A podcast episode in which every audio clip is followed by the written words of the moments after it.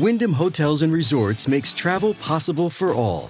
Whether it's the long haulers looking for a great cup of coffee, a roomier rest for the on a whim road trippers, or a place to make summer memories with the whole family. No matter who you are, where you're going, or why, with 24 trusted brands to choose from like La Quinta, Days Inn, and Super 8, your Wyndham is waiting. Get the lowest price at wyndhamhotels.com. Restrictions apply. Visit website for more details.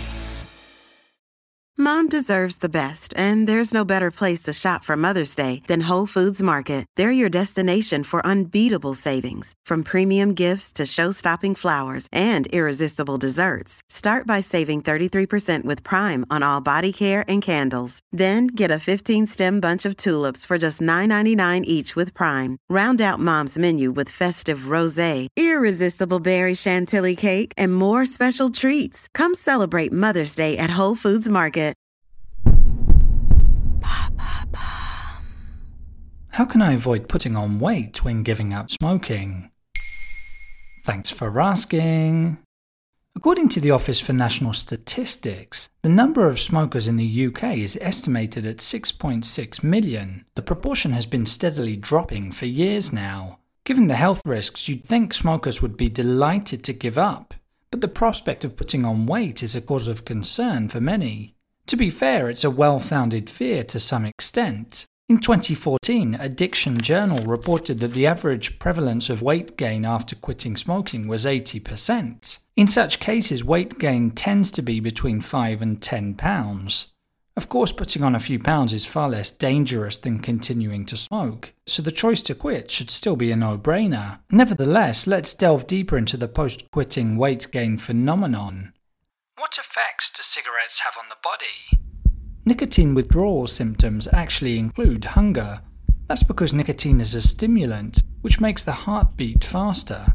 It's estimated that someone who smokes 20 cigarettes a day burns an extra 200 calories. If they then give up smoking, their calorie expenditure decreases to start with, which can lead to weight gain. To sum up, nicotine acts as an appetite suppressant, and not only that, it also slows down fat storage. It must be difficult not to start compulsive eating, mustn't it? Indeed, but opting for a suitable nicotine substitute will help with that. There are a wide range of nicotine replacement therapy options to choose from, such as patches, chewing gums, lozenges, inhalers, and sprays. They all contain a high enough dose of nicotine and have been proven effective through medical trials. They also reduce anxiety, concentration difficulties, and irritability. What's more, they may be available on prescription, so check with the GP or your local stop smoking service to see if you're eligible. It's also worth noting that you can compensate for calories you used to lose smoking by doing physical exercise. It doesn't even have to be especially intense. Simply staying active and walking will help. Basically, you don't want to stay sedentary. What about going on a diet? That's not really a good idea, unfortunately. It's a lot for the brain and body to handle at the same time. It could also lead to snacking as a way of compensating for the additional calories we mentioned earlier. Simply having a balanced diet is enough when you're giving up smoking.